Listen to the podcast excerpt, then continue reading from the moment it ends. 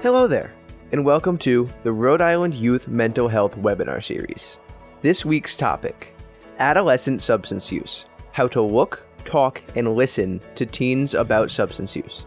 Presented by Dr. Selby Conrad. Remember, your feedback is important to us.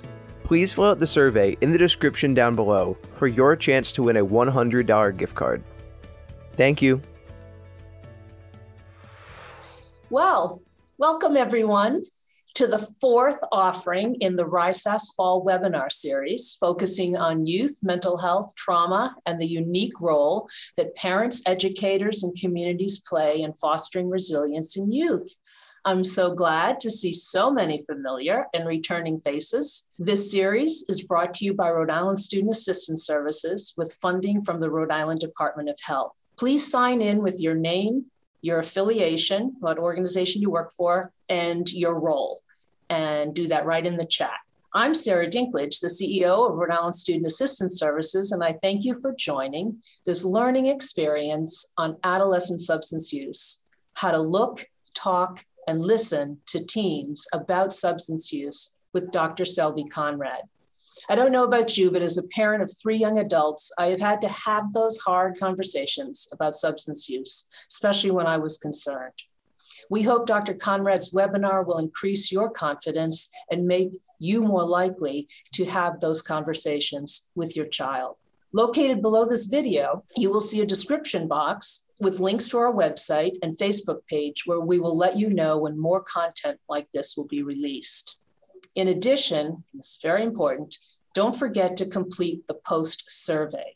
By completing the survey, and only by completing the survey, you will have the ability to receive a certificate of completion, CEUs, and be entered into a drawing to win a $100 gift card.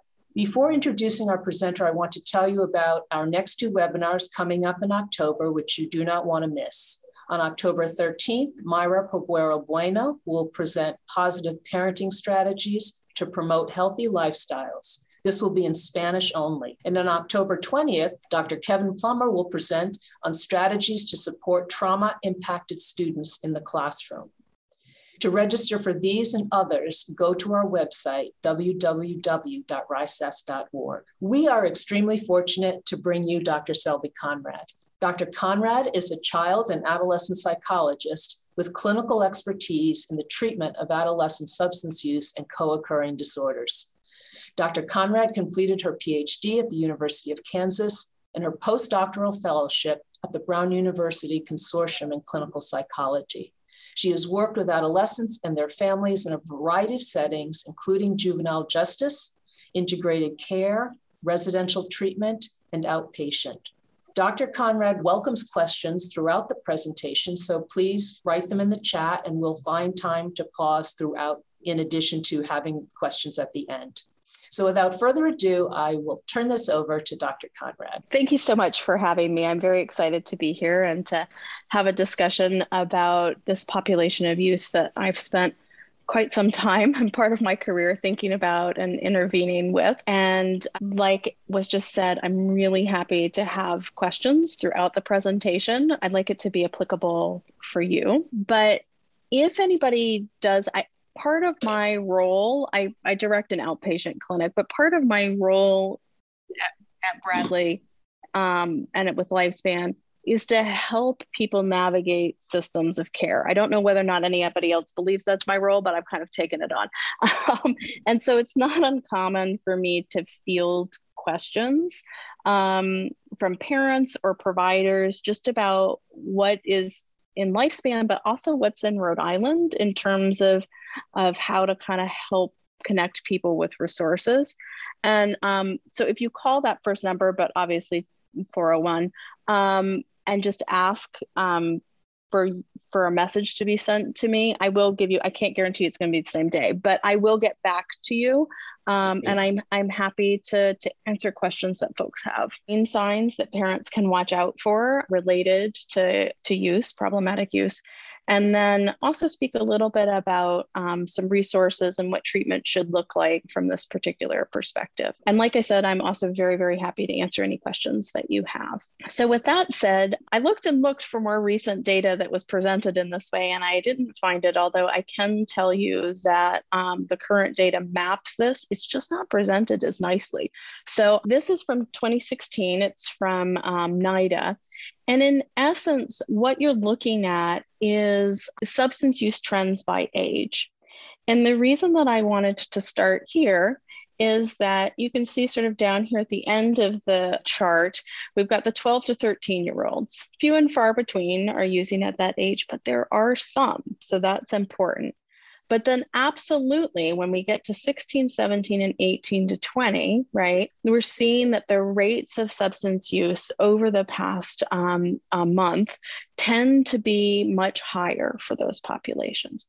So, this is the teens that I work with, and certainly those who are at risk. Um, and there are a whole host of developmental reasons why that is, as teens are learning to explore the world around them. But um, it's an important age group to talk about. We also know trajectory wise, if youth start experimenting, is not necessarily a poor trajectory, but significant substance use at an earlier age is associated with outcomes that are less than we would want them to be in the long run. And so what, what we're hopeful for is that by empowering parents to know what to look for, that they can start to divert some of this earlier. This is national data. This is um, monitoring the futures data, and they they go out and survey a bunch of different teens in all kinds of states. Um, and again, the the 2009 the 2019 data maps onto this, but wasn't as um, presented in as nice a, a, table. But what you see is over the course of youth uh, development that that what they are using in terms of substances start to shift. So, eighth graders and 12th graders, both the most commonly used um, illicit substance is going to be marijuana. However, pretty quickly for eighth graders, inhalant use becomes the next most popular substance. And that, that continues to map on and actually has um, increased use in the past several years. This is stuff that eighth graders have access to. They have access to inhalants in garages, in their homes. Um, and so it's something that they're exper- experimenting with. Um, you see by the time it's a 12th grader, right, that inhalants drops way down to the bottom and that it is more medicine that, that is used off label. But I just think it's interesting to think about as parents how we keep a read on our environments and be aware that that what kids are experimenting with early in their development may shift as they get older. This is another table. This is more recent data that clearly indicates what I was just talking about. So you see the inhalant use is this light blue, it raises into 2020 and, and experimentation and misuse of substances, cough medicine, amphetamines, and inhalants continues to rise in eighth graders. So, this is what I was just talking about in terms of what they're getting access to. Any questions as of yet? Uh, no questions yet. Nope. So, as far as Rhode Island goes, and Rhode Island pretty much parallels national averages. There are a few differences, but for the most part, Rhode Island parallels national averages for, for teen substance use. This is kids count data. I don't know how many people are familiar with that, but the state collects data on all kinds of things, ranging from seatbelt use and uh, lead in homes to teen substance use. And um, this is publicly available data. But what you can see is that, and this is um, high school students, you can see alcohol use and marijuana use continue to be very high. The other thing we are going to talk about today is e cigarette use or vaping, because we're seeing nationally just huge shifts in that.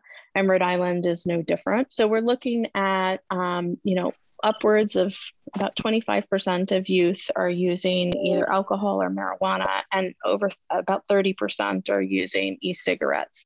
Um, prescription drug misuse is lower, so 10%, um, but we do see that. So, you know, what that means is that it's there and it's pretty common, but not every kid is using. And I do think that that is an important context for parents to have because I feel like clinically, one of the conversations I'm having a lot is where the teen says, but everybody's doing it. And that's a really common belief on their part. And the reality is, is not everybody's doing it. It may feel like that to them or their environment may have have a lot of use, but that there are a lot of kids who aren't. Using. So I'm going to take a little bit of time to go through alcohol, marijuana, and then nicotine or vaping. And I am going to spend a little bit of time on opiates and heroin just because I know that that makes a lot of press. Although, frankly, with the teenagers that we see, um, there is some misuse and absolutely some addiction, but it's not as common. But I, I thought I would touch on that a little bit as well.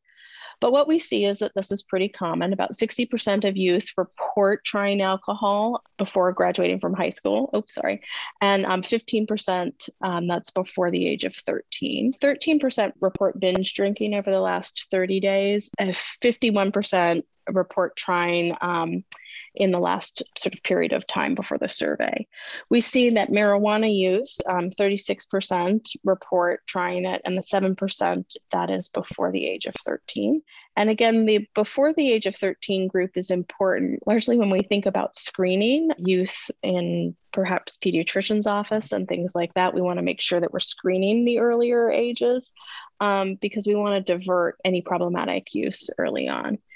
Um, and then we see actually, it's interesting because cigarette use at this point is actually down. So about 30% of youth report um, cigarette use, but 42% report some type of vaping in the last 30 this is NIDA data, so National Institute of um, Drug Abuse. And what we see is that um, this is by age. So the 18 to 25 age group, far and away over the past um, several years, has the, the most alcohol use. However, we do see that there is some significant use, about one 1%, um, and this is of problematic use in the 12 to 17 age range it's trending a little bit down, but um, but none of that has is been significant statistically significant. So in essence, it's it's um, it's remained the same. There have been some studies that have recently come out that say with the pandemic and kids being within their homes, that this has gone up a little bit because the the access is increased and because of all of the co-occurring mental health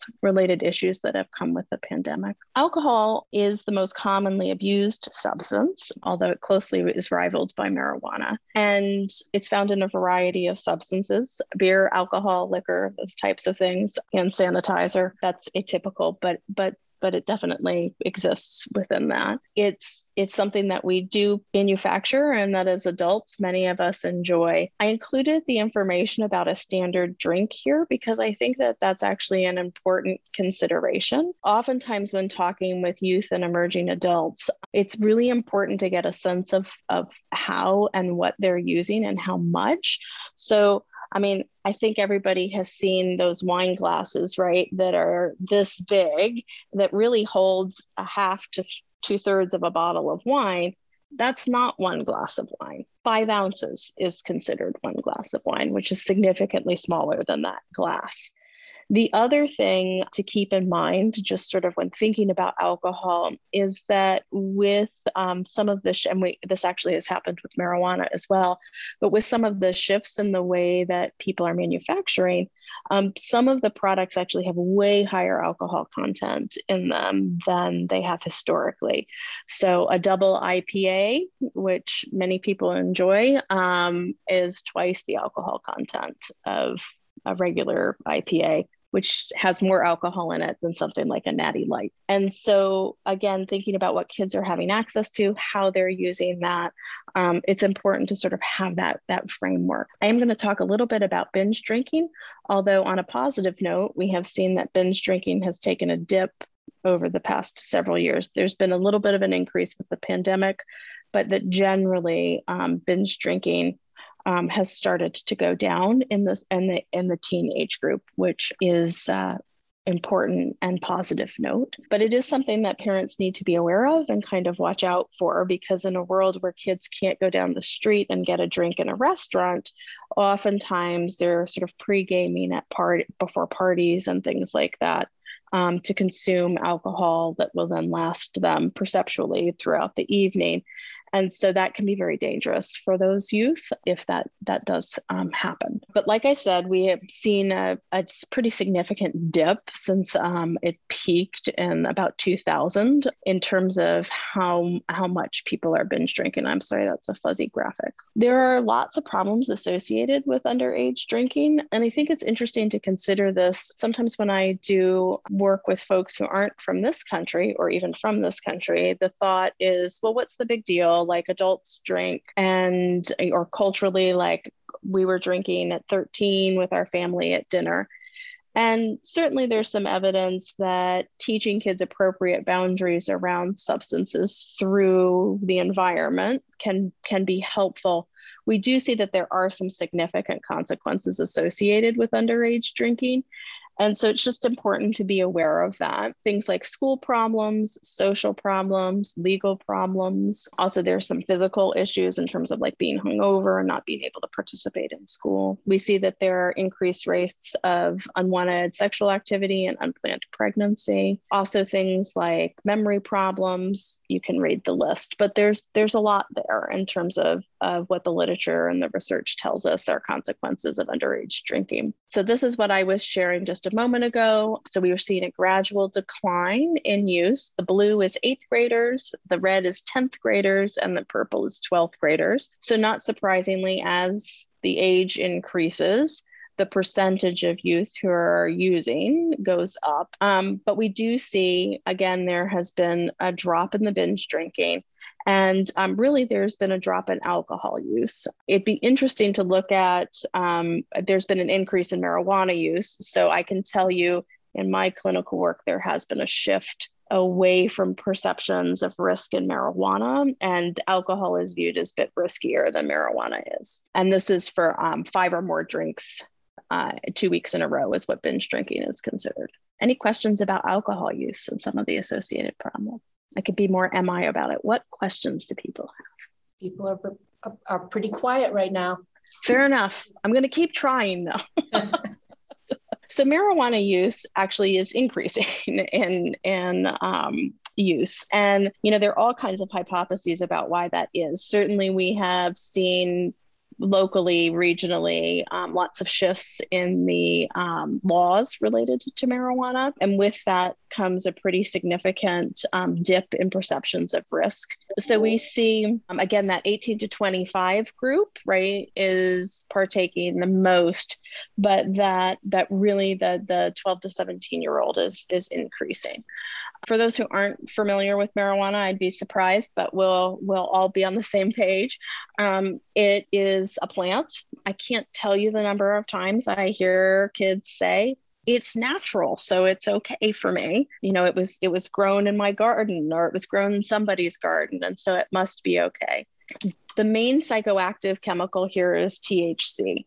Um, and we see on the market both THC, right, um, in multiple forms, ranging from gummy bears to something that is smoked um, in a joint or a bong. And also, we now see a lot of CBD. So, CBD is not a psychoactive ingredient. So, somebody doesn't get high off of CBD. And there is some research, um, and there's lots of ongoing research um, looking at whether or not CBD in and of itself is effective at things like helping manage anxiety and inflammation and those types of things. So you see CBD stores. Um, there's one around the corner from my house.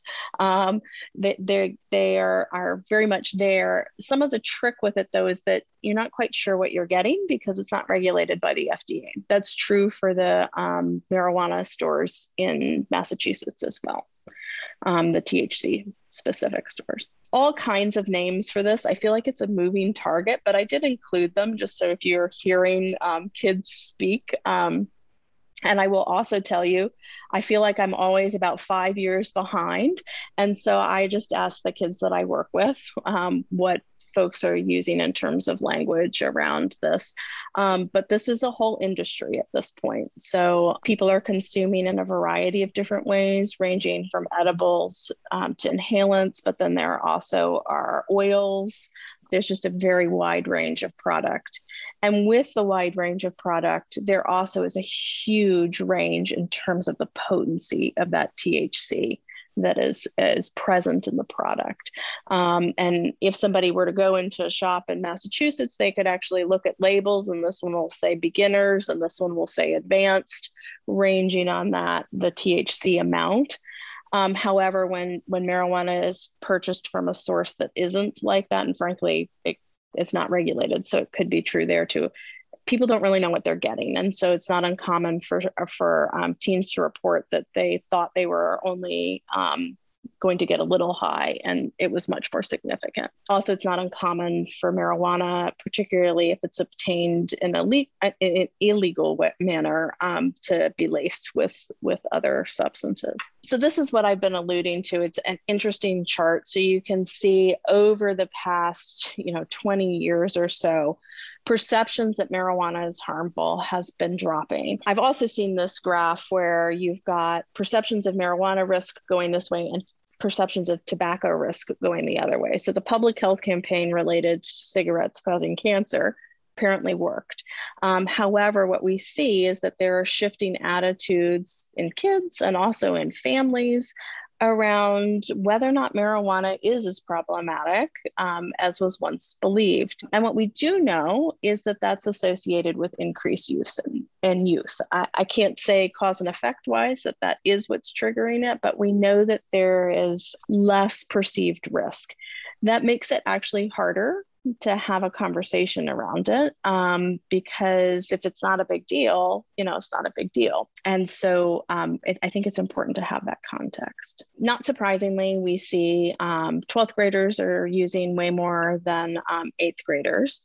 And it ebbs and flows, but it's been pretty consistent uh, across 12th grade use for the past several years. Um, although, again, with the pandemic, there's been an increase. And then um, there's been a pretty steady decline in eighth grade use. So perhaps some early intervention there has been beneficial. Oftentimes, I hear there are no consequences of marijuana use, and marijuana use isn't um, a, addictive. Um, and neither one of those two statements is um, completely supported by research. So, what we see is that over time, regular marijuana use in adolescents is associated with cognitive declines. So, there actually is, it's been demonstrated that kids who use really regularly, their cognitive performance dips. And unfortunately, they don't usually get it back once they stop. Um, adolescence is a period of time where the brain is still hugely developing. And um, so, any substance in the body at this point may be impacting impacting how the brain grows and develops. Um, we also see that there are some issues with motivation, and so that then impacts um, schooling, education.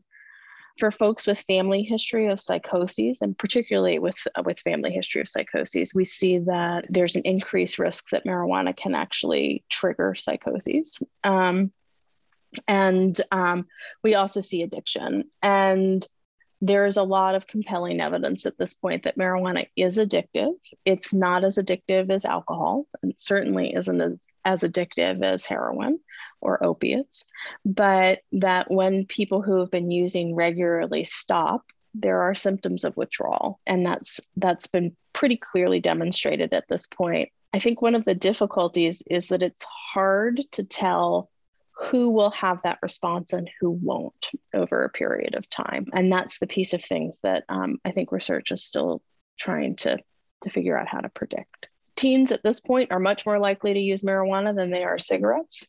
Um, and I think that's important context. I know when I was in high school, cigarettes were way more popular than, um, than marijuana use.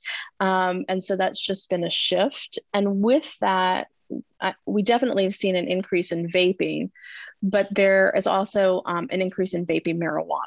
And so, um, just important to have that context that if one is finding vape pens around, it could be used for either product. Dr. Conrad, someone has asked yes. um, before you move off um, this part, can you talk more about those symptoms of withdrawal? Yes, so I'm happy to. And I can't remember if I have a slide let me see. Nope, I didn't. So I'll I'll stop here and talk about it. So there are usually two phases of withdrawal. The first is acute, um, and then there are longer term phases, a, a longer term phase of withdrawal. The first acute phase of withdrawal, the person may have urges and some physiological symptoms, headaches, sort of feeling sick, um, we don't see a lot of shakes and things like that in marijuana use. But once somebody is through that period, marijuana addiction really is more associated with things like irritability in withdrawal. And then also disrupted sleep is a really big one that we see. Um, and those two things actually if people don't know that that's going to be the ex- the experience they say well see it was really helpful in my life because now I can't sleep because the marijuana was helping me sleep. When in actuality, if they can make it through the period of time, which can be upwards of six weeks, then the body will start to regulate again um, and they can have improved sleep. And it will, I mean, it will, it's not like it goes from bad sleep to good sleep. It, it there's a transitional phase, but the, the sleep and the irritability tend to be the two big ones. So this is, um, like I was saying, marijuana use in the U.S. remains pretty steady. We've got about 35% of 12th graders having some marijuana use, and then daily marijuana use drops to about 7%. So most kids are using in the context of either recreation or at parties or whatnot, but but 35% are endorsing some type of past year use um, at that 12th grade level. Eighth grade, not surprisingly much lower at 11% but um, you know out of out of 100 kids that's 11 that are uh, are using. And so that's that's not insignificant. So this is about um, vaping marijuana vaping. I included this because again i think it's really interesting. There's some evidence that the vape pens in and of themselves are not good for for folks. So then adding the marijuana to that sort of compounds the risk. And I'll talk about the pens when I get to the nicotine vaping. But we see that there's actually a pretty significant increase in the past several years around utilizing um, vaping uh, to get high from marijuana. And we see that um, sort of across the board. And so vape pens are easy to store, they're easy to hide and they're easy to transport. And so oftentimes um, teens will report that that this is a preferred method because it's it's more efficient and they're less likely to get caught. And so it's just an important thing to be aware of that that's a, a quite popular way um, to get high at this point. I think gone are the days of standing out behind the high school in the woods, but um, perhaps that still happens. Um, many of the educators would know better than I. I think it's interesting, and I'll pause just for a second and talk about um, marijuana in Rhode Island because the laws are starting to change. Um, they have in Massachusetts. And again, I hear lots of kids say, well, it's legal, so it must be safe. It's actually not legal yet in Rhode Island, but it's likely going to be. The Senate has voted to legalize marijuana in Rhode Island. That happened over the summer. And uh, the last article I read about it said that they were planning to uh, have a special session of um, lawmakers to try and push the bill through. But um, that I don't believe has happened yet. But in 2006, medical marijuana was legalized in Rhode Island. Um, and what that meant is that somebody could go to a doctor and get a prescription. And I put prescription in quotes because it's a little bit different than a regular prescription. If I get a prescription for heartburn medicine, my doctor very clearly has written out for me, you know, Selby, take this 20 milligrams at, you know, 9 a.m. Medical marijuana, it's basically allows the person to purchase marijuana, but it's not mapped onto type or amount. And so somebody can actually go to multiple dispensaries and use their card and buy buy certain amounts. But it, it is prescribed for many problems um, HIV, cancer, chronic pain, anxiety, PTSD. But what we see is that it, the data is really wishy washy about how this particular move has impacted teens. Some studies show that there is an increased risk or rate of um, use, and others have shown that there isn't. Um, and it's interesting to think about. What is clear is what I showed you earlier, which is that the perception of risk dropped right about the time that this happened. Um, so now it's a medicine. Um, and while teens might might not be um, engaging more frequently, they might view that it's less risky. In 2012 in Rhode Island, um, marijuana was decriminalized. And actually, my work in the juvenile justice system, and I would imagine it paralleled in the adult um, system, there was then um, no longer um, specific charges. Uh, I mean, certainly if somebody had a lot, then that's a whole different charge, but um, for anything less than an ounce. And so it really shifted the way that youth were being charged for possession. And we don't have data in Rhode Island on whether or not this increased or decreased use among adolescents. Um, and then, like I, I said, I think we are headed in the direction of Massachusetts. Um, we'll see what the special session of legislature produces. But um, in Massachusetts, anybody over the age of 21 can purchase marijuana at a dispensary for recreational purposes. Interestingly, marijuana is not legal at all on a federal level. It's still, um, according to the federal government, um, a Section 1 substance, which falls into the same category as, as heroin. There have been multiple attempts to change that from a variety of different sources, um, but it still is a federal crime, even if it's not a state crime, which is interesting. Any um, questions about that? Yes. I gave the option for people to text me if they weren't comfortable putting it in the chat with their oh, name, and I don't, I won't know who it is. So one parent Perfect. is asking, um, when should I get worried about my son's um, marijuana use? Is it right? Is it any use, or knowing that it's illegal? But what is the? When do I worry? And I think that that's one of the hardest questions for parents. Um, I think, you know, you start to worry when you see behavior changes that you are uncomfortable with in your child. Um, so if somebody is using marijuana occasionally and um, is still doing really well in school, doesn't have any associated problems, hanging out with the same friends, engaged in clubs, depending on the family's belief system, right? Like they may or may not be as concerned about that. The kids who come to see me have associated problems. So, failing in school, legal involvement, those types of things really then then warrant intervention because something is going on with that child that is different.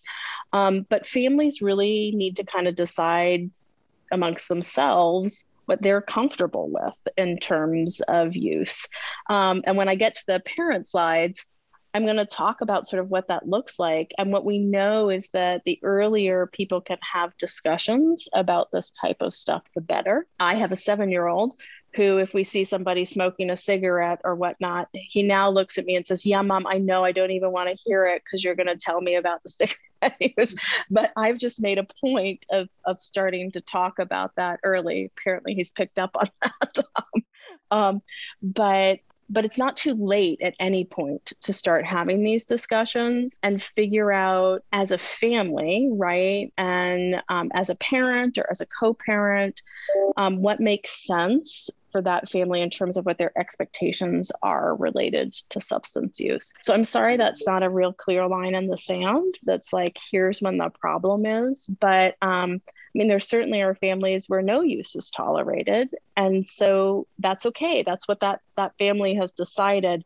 And then there are other families that have said, okay, I'm going to look for some associated problems and have a real low threshold there. But again, once those problems are existing, intervention is needed. Um, and I will tell you that by the time folks get to me, usually the problems have been there for a while. So we want to divert that earlier and earlier. So I'm going to talk a little bit about vaping um, and nicotine because this, I think, it, it's very interesting. When I first started this work, vaping was not even a thing. Um, it wasn't on the scene. I had no idea what people were talking about, and now um, everybody is likely aware of it. Um, and the research is coming out about it that that is is pretty interesting and it absolutely is on the rise in teens. So what we see is that um, there are these e-cigarettes right? And they usually have multiple different sort of um, components, usually these four components. Um, the cartridge, um, a heating element, which actually has been linked with some metals that are not particularly great for folks, a power source, so like a battery, and then the inhaling piece of things. And I included this, it's from NIDA, that has a what several of them look like. And um, I think it's really interesting because some of them are made to look even like pens. And so kids will carry them in their backpacks and it looks just sort of like a pen. Whoever is making these, um, in some regards, are um, marketing them in a way to be kind of clandestine. They would deny that, but um, I think it's pretty clear when something looks like a ballpoint pen that um, that it's made to kind of like blend in. But these again can be used for vaping nicotine or vaping marijuana.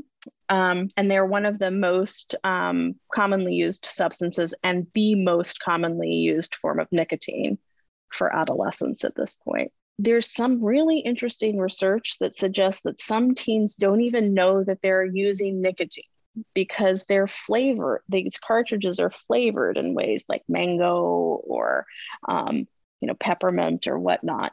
And so they think they're just inhaling that and they're not aware that there's a, a substance in there that's addictive. And there's a lot of sort of flashy advertising around these products. Um, like I said, there's no smell, they're easy to hide. And so teens um, have gravitated to, towards these. There are uh, teens use these in a variety of different ways. There's this practice called dripping where people actually put the um, uh, the liquid directly on the heating element and it creates a thicker vapor which some teens report that they like. And so it's just important to know that there are a couple of different ways that this is used. While the data to date suggests that vaping devices might be a little less harmful um, than smoking traditional cigarettes it's still a very addictive substance and when a, a, teenager in particular, but anybody is using uh, nicotine in this way, it's priming the brain's reward system. So the brain, when any substance goes into the brain,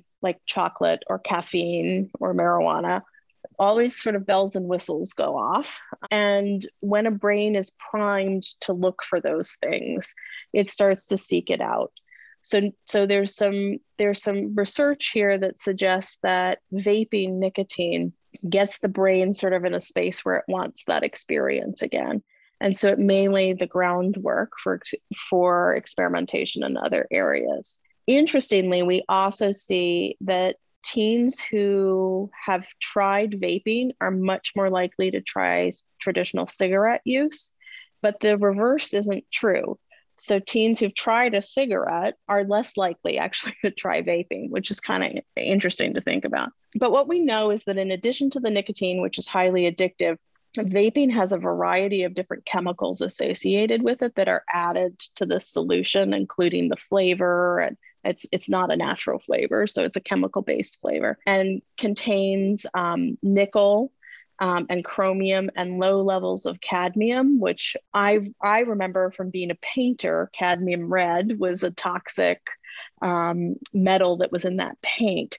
Um, but all of these things can be associated with both breathing issues and then also um, ultimately the development of cancer later. Because these are new, we don't have the long term data, but the evidence is fairly compelling that there's still some risk for long term health effects here like I mentioned, teen years are pretty critical for brain development. And so, um, what we're seeing is, again, that reward system getting primed. And the nicotine use, the way that it it triggers those bells and whistles is mapped on with things like cocaine or methamphetamine that that that's the same bells and whistles light up with those substances nicotine also impacts the development of the circuits of the brain that c- uh, control attention and learning and can impact uh, impulse control, mood disorders, those those types of things.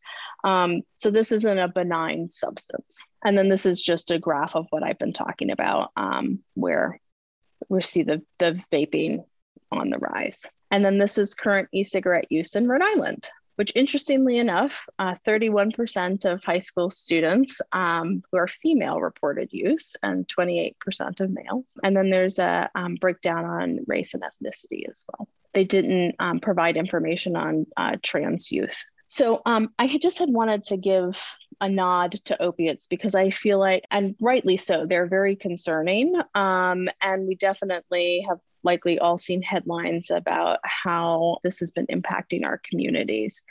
Um, what we do see in the data is that for the 12 to 18 I'm sorry, the 12 to 17 year old group, and actually all of the groups, that opiate use is actually going down.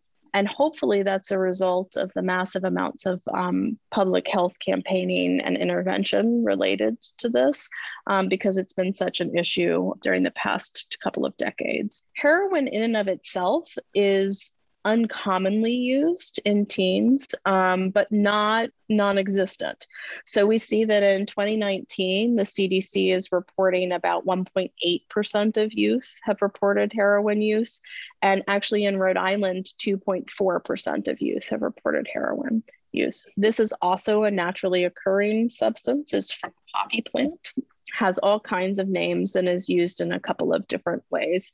Um, I it, it creates a sense of short term euphoria. It also um, can leave people feeling sort of like they're in a in sort of a dream state, flushed skin, um, but then it can also lead to less positive side effects, things like itching, nausea, vomiting. Long term heroin takes a huge toll on the body.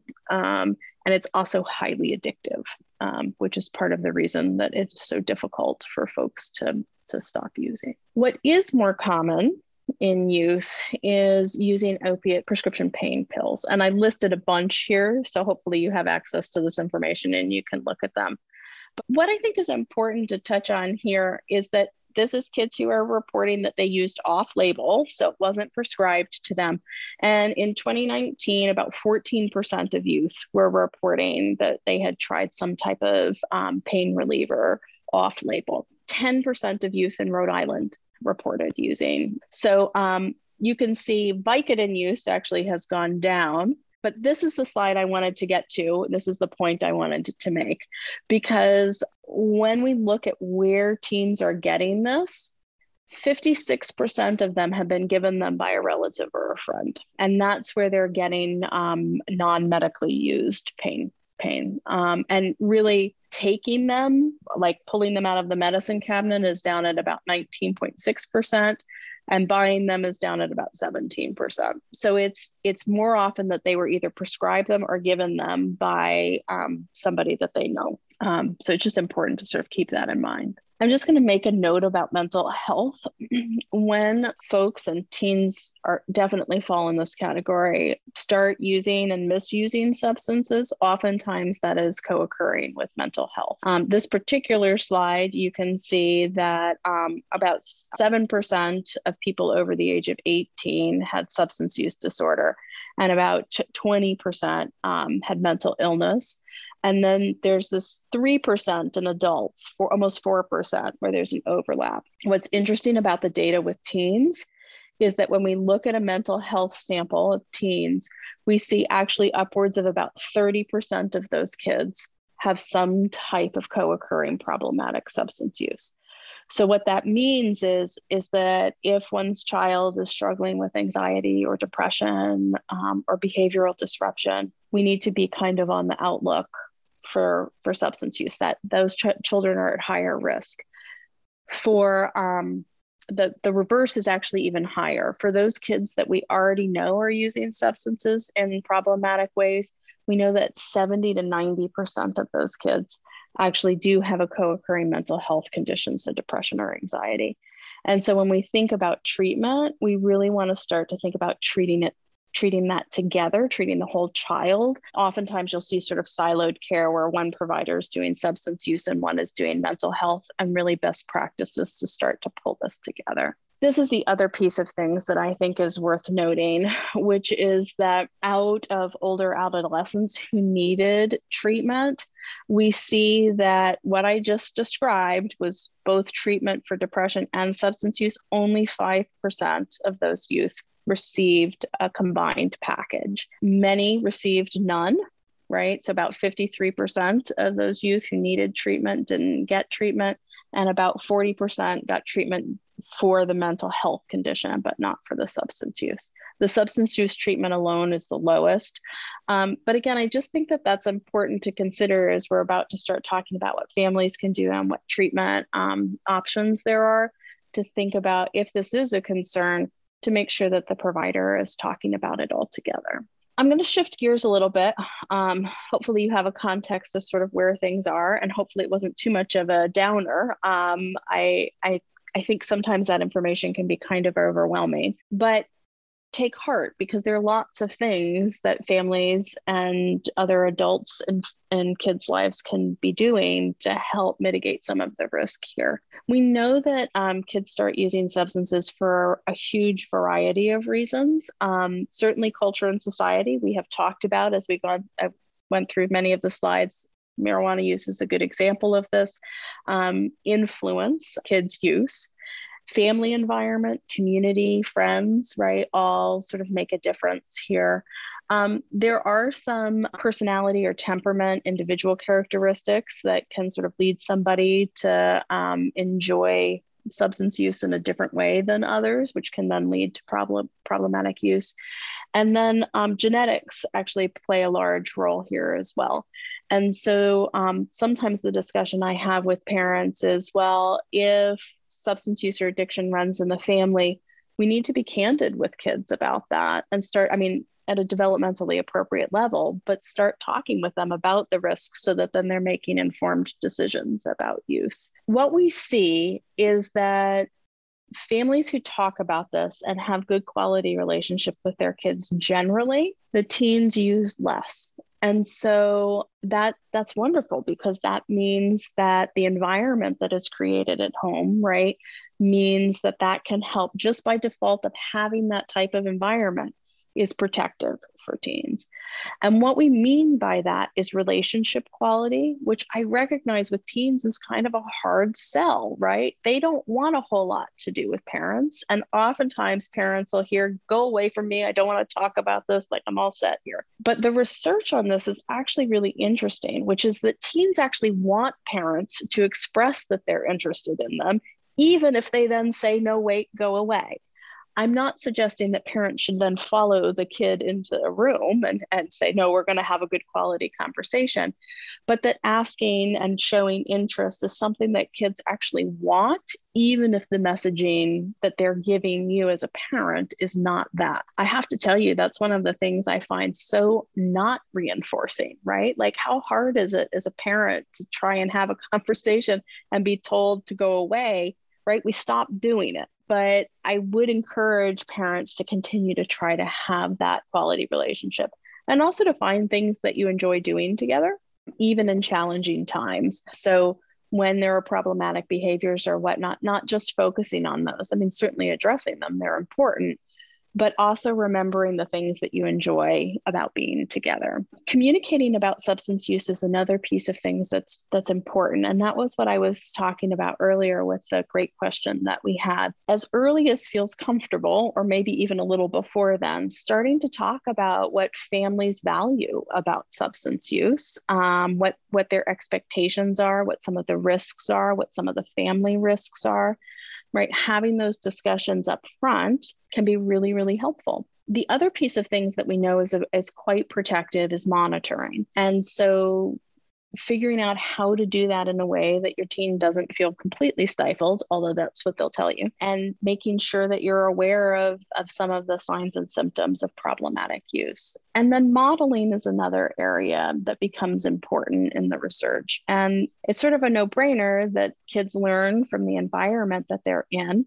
I always have to kind of remind myself of that though, right? Like if my kid gets testy with me, is it because I just was testy with him, right? Maybe because I'm not modeling it um, in in the way that I'd like to. So, like I was saying, spending time together helps improve that relationship. Open communication, just generally, directly addressing conflict is another piece of things that um, we talk with parents about quite a bit. Like, I know this is uncomfortable, or I know we had a fight about this, but let's let's talk about why we have a difference of agreement, and then seeking help when needed.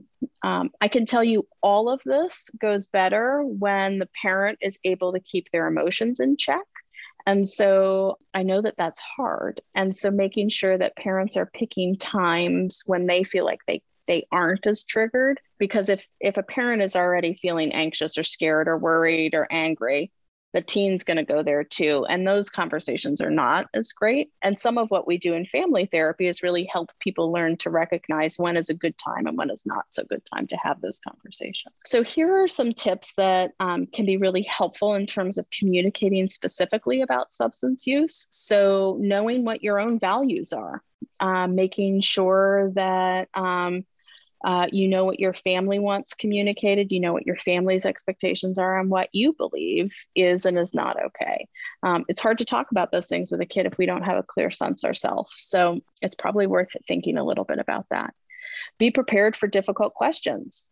A difficult question that often comes up is Did you get high when you were my age? Right? Be prepared for sort of how to navigate that and what your comfort level is. Some parents are comfortable answering that question some are not. Um, but knowing sort of where that boundary is um, for each individual parent is important.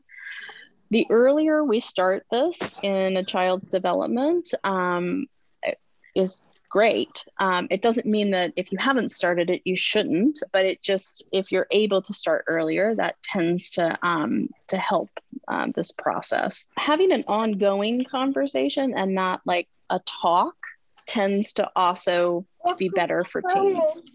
So, what I mean by that is not just sitting down and saying, okay, we're going to talk about substance use now, and that's sort of like one and done and walk away, um, but rather weaving it into conversations that that make sense during you know the day or, or the year, um, and using teachable moments, asking open-ended questions. So, what did you think about that? What are your values about this? What are your thoughts about this? Right here are what mine are sets a stage that you want to have a conversation, knowing what your expectations are and what consequences that you want to have in place and be really clear. So it can be that the teen values something different than you do, and that's okay. But in our house, we do things this way. And if this doesn't happen, then this is a clear consequence. Um, they may not agree with it, but at least it's clear. And then um, be firm and honest um, and try not to be punitive or fear based. And that's hard to do. Um, very, very hard to do. And so that's sometimes why folks come to see somebody like me is I can help practice or couch things in a different way because this can be scary stuff. Um, any questions about that? So as far as monitoring goes, um, we know that there are five W's that tend to be really great to to uh, sort of pay attention to: who teens are going to be with, what they're going to be doing, where they are and what time they'll be home and where, where they're going, understanding the differences in and situations. So after school, sleepovers, those types of things, but knowing, really knowing where the kid is going to be and knowing how to get in contact with them. I said I put my cell phone away. I was about to show it. Cell phones make this really hard because cell phones right it's like but you can just call me anytime. You don't need to know where i'm going to be. You, you've got my phone. But we find that this actually works best when there is a really clear statement of this is where i'm going to be and the expectation is is that that is where the kid is. Knowing their peers and then talking with other parents also can be effective ways of monitoring teens. And then being a role model is the last one and this one's hard too. Um, so i included this uh, my goblet of wine statement, but the the mom is saying I need a parent of three teens size glass of wine, right? And I'm not saying that parents shouldn't participate in whatever substances they want to. However, I do think it's important that they're aware of the message that they're sending to their children when they do that.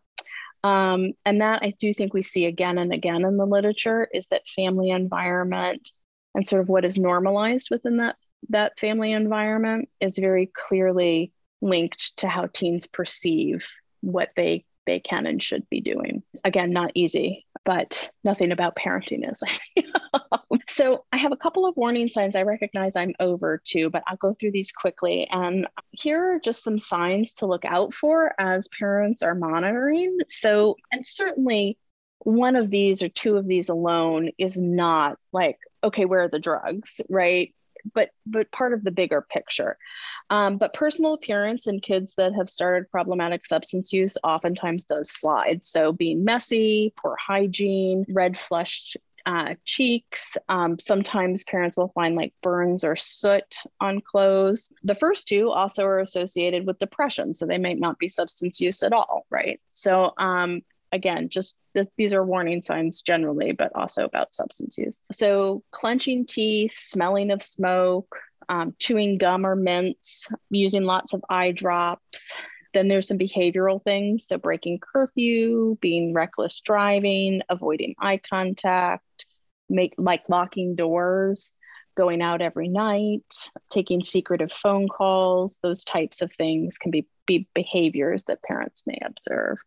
And then these are behavioral issues, um, which also can be associated with problematic substance use. And so that's change in relationships, um, loss of inhibitions, loud or obnoxious behavior, um, suddenly feeling like withdrawn or depressed, being silent or uncommunicative, inability to focus. I'm just picking out some of these, but um, obviously there's a huge list here. Um, periods of sleeplessness, disappearance for long periods of time, just sort of general warning signs that something is amuck here, but they absolutely map on with problematic substance use as well. We also see schoolwork issues, um, sometimes legal issues, physical health issues. So sometimes asthma that was always controlled won't be controlled anymore, um, things like that. And then um, sometimes the associated mental health issue is what um, is observed. So depression, anxiety. Um, and again, keeping in mind that those kids are at higher risk if somebody is concerned about their child, there are lots of different types of treatment that can be effective. And that's good news. So, ideally, kids are being screened at their pediatricians for this from about the time that they're 10 or 11. Um, there's a screen called the CRAFFT that many primary care settings give. And that would then indicate whether or not some type of intervention was done. Brief intervention can be done in the site that the screening occurred, or perhaps in a school setting by I'm dare I say a counselor in the school setting. um, um, but um, but if a child is needing more, outpatient is usually the next referral. An outpatient usually meets once a week for therapy. It it may include family work. It may or may not include substance screens. Um, but that's sort of your traditional once a week 45 50 minute therapy session from there, in home services may be um, needed, and those services are designed to provide treatment for the teen and the family in home. They're much more intensive. Oftentimes, they're two to three times a week for several hours, and they do often include some type of toxicology screen. There are also programs such as IOPs, which meet after school, partial hospital programs, which meet during the day, and then ultimately acute or residential substance use treatment which provides a 24 hour care. Um, that's when things um, when the when the teen is no longer able to live in the home environment and is needing a, a break from that in order to heal as far as types of therapy go, as I mentioned um, before, thinking about a co occurring package is really important with teens. So, providers who are going to address both the mental health and the substance component in the same treatment session. And the evidence is really overwhelming that that's the most effective. But if a teen does not appear to have a co occurring presentation, substance use therapy specifically can be helpful as well. So, talking with kids about treatment is really important. Sometimes in my office, I'll get somebody who's like, I don't know, I'm here because my mom just dragged me here. And like, then the mom is like, it's because of the marijuana I found in your closet. That's okay. I can deal with that. But typically talking with folks ahead of time is is is great. And sometimes I'll work with parents around how to do that before the teen even comes to my office. Consulting with the treating provider and having a child assessed is another good place to start. And also recognizing that this type of treatment also involves family work um, and that that's a really important component. Kids don't live in a vacuum. And so um, helping to support that environment and making changes that that work for everyone in it is important. Um, and so all of the things that we talked about in terms of parental monitoring, the standard of care here is something called MET CBT, which is um, motivational enhancement therapy and cognitive behavioral therapy. So that's meeting where kids where they are, helping to understand their goals and aspirations in life and get them hooked into therapy. And then from there, it, CBT teaches a very specific skill set to help them solve problems, think about things differently, manage urges, cravings, social situations. But all of those things are greatly enhanced with family involvement. These are a few resources um, locally if you're interested in um, treatment, and I'm certainly happy to talk with anybody as well.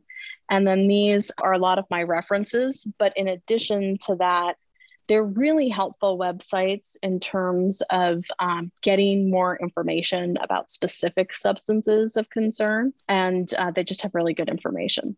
So, in a, in a world wide web that um, can oftentimes present untrustworthy data, all of these particular sites have very um, solid science behind them. So, that's all I have. I'm happy to answer any questions that folks have. I know I ran over, I apologize. I just wanted to add an important resource um, that's embedded in 70 middle and high schools in Rhode Island. Um, Rhode Island Student Assistance services places master's degree level counselors right in the school. So if a parent is concerned and they don't know whether the their child needs treatment or not, you can make a confidential referral right to the uh, student assistance counselor who's not hired by the, by the school. They're you know they're um, employees of a um, separate organization, but they work collaboratively. But you can make a confidential uh, referral and if you want to know if your school um, has a student assistance counselor, again, go to our website and you'll see participating schools and actually the name of the student assistance counselor and how to contact them. Which is amazing. People have just expressed appreciation for the webinar. Astrid talked about a, a, new documentary on Hulu that she recommends um, families might watch together called Move Fast and Vape Things. She put this in the chat with a link to it. Great. Um, it's a good family, um, you know, discussion springboard, she says. Um, yes. So people are thanking. Thank you. Thank you. Thank you. and I will say, um, and I forgot a one, so that's 401 at Bradley. But if anybody does, I, part of my role, I, I direct an outpatient clinic, but part of my role at, at Bradley um, and it with Lifespan is to help people navigate systems of care. I don't know whether or not anybody else believes that's my role, but I've kind of taken it on. Um, and so it's not uncommon for me to field questions um, from parents or providers just about what is in lifespan, but also what's in Rhode Island in terms of, of how to kind of help connect people with resources. And um, so if you call that first number, but obviously 401, um, and just ask um, for for a message to be sent to me. I will give you. I can't guarantee it's going to be the same day, but I will get back to you, um, and I'm I'm happy to to answer questions that folks have. Thank you so much, Dr. Conrad, and thank all of you for attending. Remember to complete that survey, and we hope to see you back on October 13th if you are a Spanish speaking parent to hear um, Myra Peguero Bueno, and on October 20th to hear Dr. Plummer deliver on classroom strategies for trauma impacted students. Have a wonderful long weekend. Thanks for listening. If you enjoyed this audio lecture and would like to hear more like it in the future, please remember to like, share, and subscribe. To find more information on RISAS, you can find us on Instagram, Facebook, and on our website, all down in the description below. And remember, please fill out the survey in the description down below for your chance to win a $100 gift card. Thank you.